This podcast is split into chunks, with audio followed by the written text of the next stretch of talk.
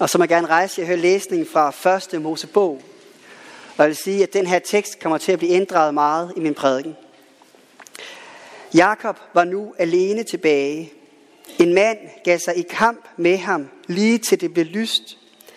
Da han indså, at han ikke kunne besejre ham, gav han ham under kampen et slag på hofteskålen, så Jakobs hofteskål gik af led. Slip mig, sagde han. Det er ved at blive lyst. Men Jakob svarede, jeg slipper dig ikke, før du velsigner mig. Manden spurgte ham, hvad er dit navn? Han svarede, Jakob. Så sagde han, du skal ikke længere hedde Jakob, men Israel, for du har kæmpet med Gud og mennesker, og du har sejret. Jakob sagde, sig mig dit navn. Han spurgte, hvorfor spørger du om mit navn? Og så velsignede han ham der. Jakob kaldte stedet Penuel, for jeg har set Gud ansigt til ansigt og reddet livet. Netop da han gik forbi Penuel, stod solen op, og han haltede på grund af hoften. Amen. I Johannes evangeliet, der er der et længere afsnit, hvor Jesus holder en tale til sine disciple med det formål at forberede dem på sin afsked. Han fortæller blandt andet om, at de skal holde fast i kærligheden. Og han fortæller om Helligånden, der vil være hos dem. Og den lille bid, vi skal lytte til i dag fra Jesu tale, der handler det om bøn. Teksten den kan godt forekomme en smule kringlet, men budskabet er egentlig meget stærkt. At som opstanden sejrherre over døden, så vil Jesus være vores talsmand i alle forhold. Og derfor kan vi frimodigt bede til Gud i Jesu navn. Og vi behøver ikke frygte Gud, for Gud elsker os. Og derfor kan vi bede frimodigt, fordi vi beder til en, der altid vil kæmpe for os, aldrig imod os. Og nu må jeg gerne rejse jer og høre dette hellige evangelium, der står skrevet hos evangelisten Johannes.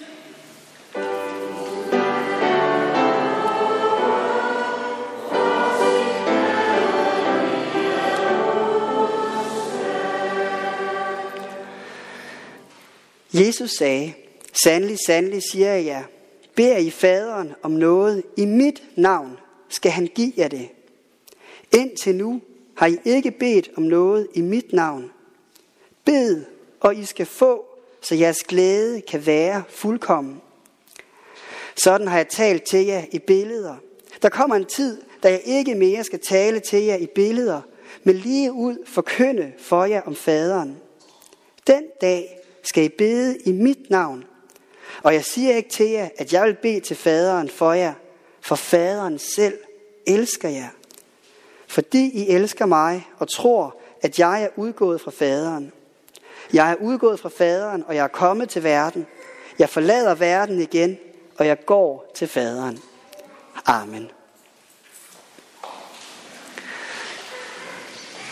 Da jeg blev konfirmeret for efterhånden mange år siden, så fik jeg et konfirmationsord, eller et bibelvers, der på en særlig måde er kommet til at følge mig i mit liv og i min trosvandring.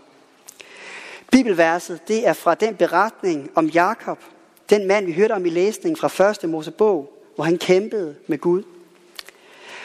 Der er simpelthen så meget på spil i den fortælling. Og jeg har meget ofte kunnet genkende mig selv eller andre omkring mig i den beretning når jeg har slåsset med Gud, når jeg har været vred, når jeg har været i indtrængende bøn for nogen, der var syge eller havde det svært, når jeg har haft stolthed eller har haft bunker af spørgsmål, jeg ikke kunne finde svar på, så har jeg slåsset med Gud, ligesom Jakob gør i den fortælling.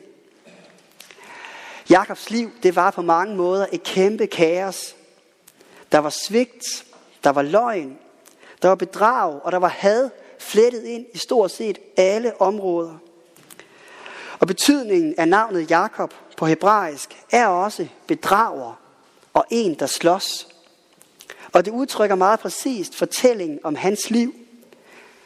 Det var et liv, hvor der var kamp hele vejen igennem. Kampen begyndte allerede, da han lå i mors mave og havde brydet kampe med sin tvillingebror.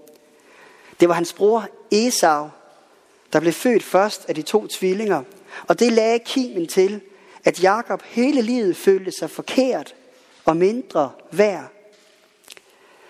Og da Jakobs far, Isak, var blevet gammel og var døden nær, så skulle han give sin velsignelse til sin førstefødte, Esau. Lidt ligesom vi kender det fra kongefamilier, hvor det er det ældste barn, der arver kronen. Men Jakob han lagde en fælde og snød skrupelløst både sin far og sin storebror, så i stedet var ham, der fik tilsagt velsignelsen fra sin far. Og Bibelen fortæller, at både Isak og Esau udstødte høje og hjerteskærende skrig.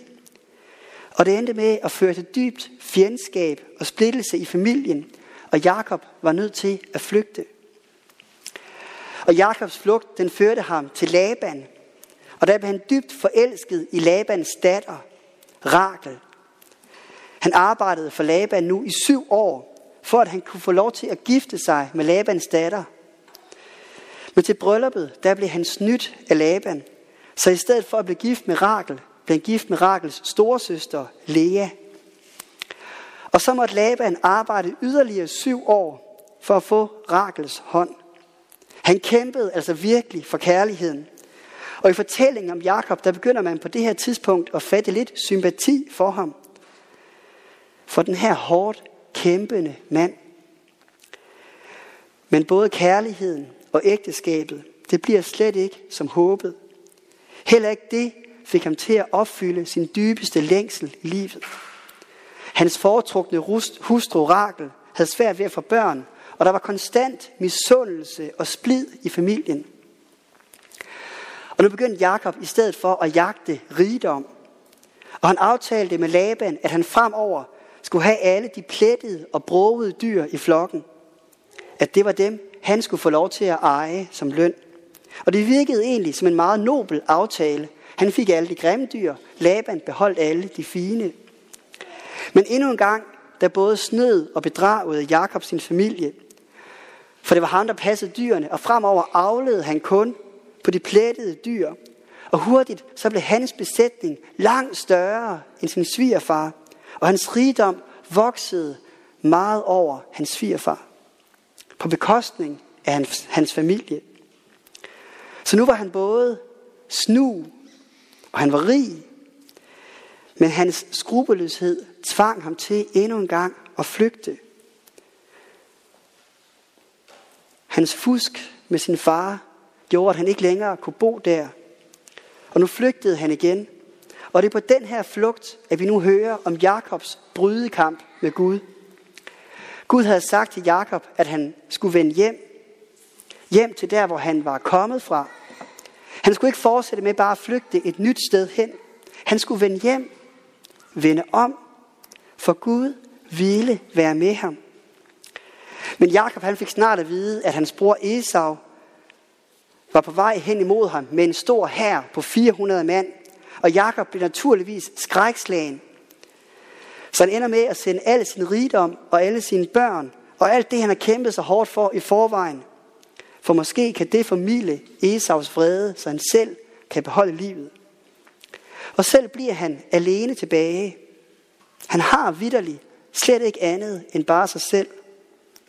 Han er i sit mest afkræftede og afslørede og sårbare sted i sit liv.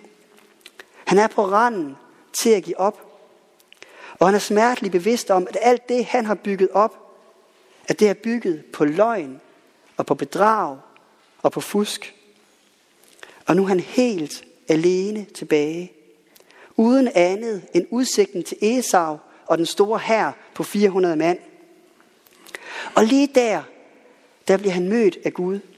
Midt i mødegangen, midt i modgangen. Men det er ikke med stillhed, det er med drama, det er med slagsmål, og det er med stedig og indædt boksekamp. For Gud, han er villig til at tage imod alle vores slag. Det er Gud simpelthen ikke for fint til. Så de slås, og de kæmper der vidderligt hele natten. Hele den mørke nat. Til at begynde med, der ved Jakob slet ikke, at det faktisk er Gud, han kæmper imod. For det er buld og mørkt. Han er bare alene. Han er svag, og han kæmper bare desperat for sit liv. Lidt ligesom han har gjort alle dage lige siden sin fødsel. Og den her kamp står på i mange timer. På et tidspunkt rammer manden Jakob på hoften, og hoften går af led, så han nærmest ikke kan bevæge sig. Og her kan den danske oversættelse af fortællingen godt bruge en lille præcisering.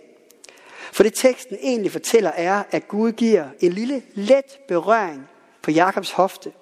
Et lille bitte prik, og så bliver Jakobs hofte ubrugelig og fuld af smerter. Nu ændrer kampen sig. I stedet for at slås, så klynger Jakob sig desperat med sine sidste krampestrækninger ind til den her mand. Og Jakob indser, at den mand, han har slåsset med, at den Gud, Jakob kæmpede med, at han hele tiden kunne slå Jakob om kul, så let som ingenting. Hofteskålen, det siges at være det stærkeste led på menneskekroppen. Men nu har Jakob fået det afgørende knæk. Nu har Jakob indset, at han på ingen måde kan vinde selv. Først til sidst, der indser Jakob, at Gud aldrig kæmpede imod ham. Gud kæmpede altid for ham. Gud kæmpede for, at Jakob skulle blive sat fri fra sit selvhed, fra sin bedrag og fra sit mørke. Gud kæmpede for at få lov til at give ham sin velsignelse. I hele sit liv, der har Jakob forsøgt at snyde sig til velsignelsen. Snyde sig til faderens gunst og arv. Snyde sig til kærligheden. Snyde sig til rigdommen. Hele livet havde været en lang, smertefuld kamp for Jakob. Og Gud spørger nu, hvad er dit navn? Og det kan jo virke fjollet, for selvfølgelig kender Gud godt til hans navn. Men her kommer udtalen af Jakobs navn til at stå som en bekendelse, når han siger, jeg er Jakob. Jeg er en bedrager. For det var det, navnet betød, og det var det, der var blevet hans identitet. Og nu giver Gud et nyt navn til Jakob. Han skal hedde Israel. Og på hebraisk er der et ordspil mellem Israel og ordet for at have kæmpet med Gud. For han havde kæmpet. Og Gud sagde, nu har du kæmpet med Gud og mennesker, og du har sejret. Og egentlig sejrede han jo ikke.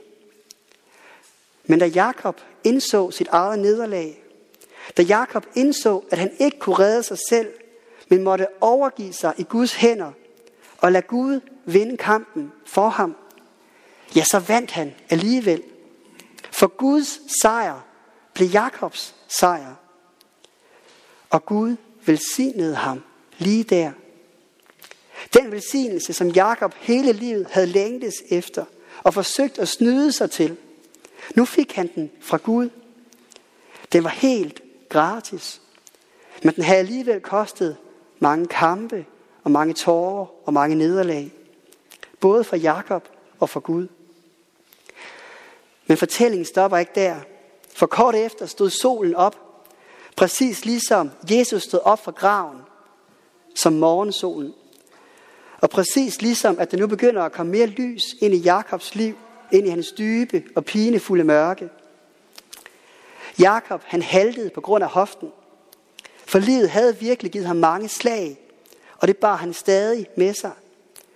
Men nu havde han fundet en ny identitet, et nyt navn og en ny styrke.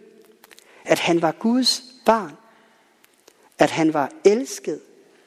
Altid elsket. Jeg ved ikke, hvilke kampe du kæmper med i dit liv, eller hvilke steder du bærer på smerte.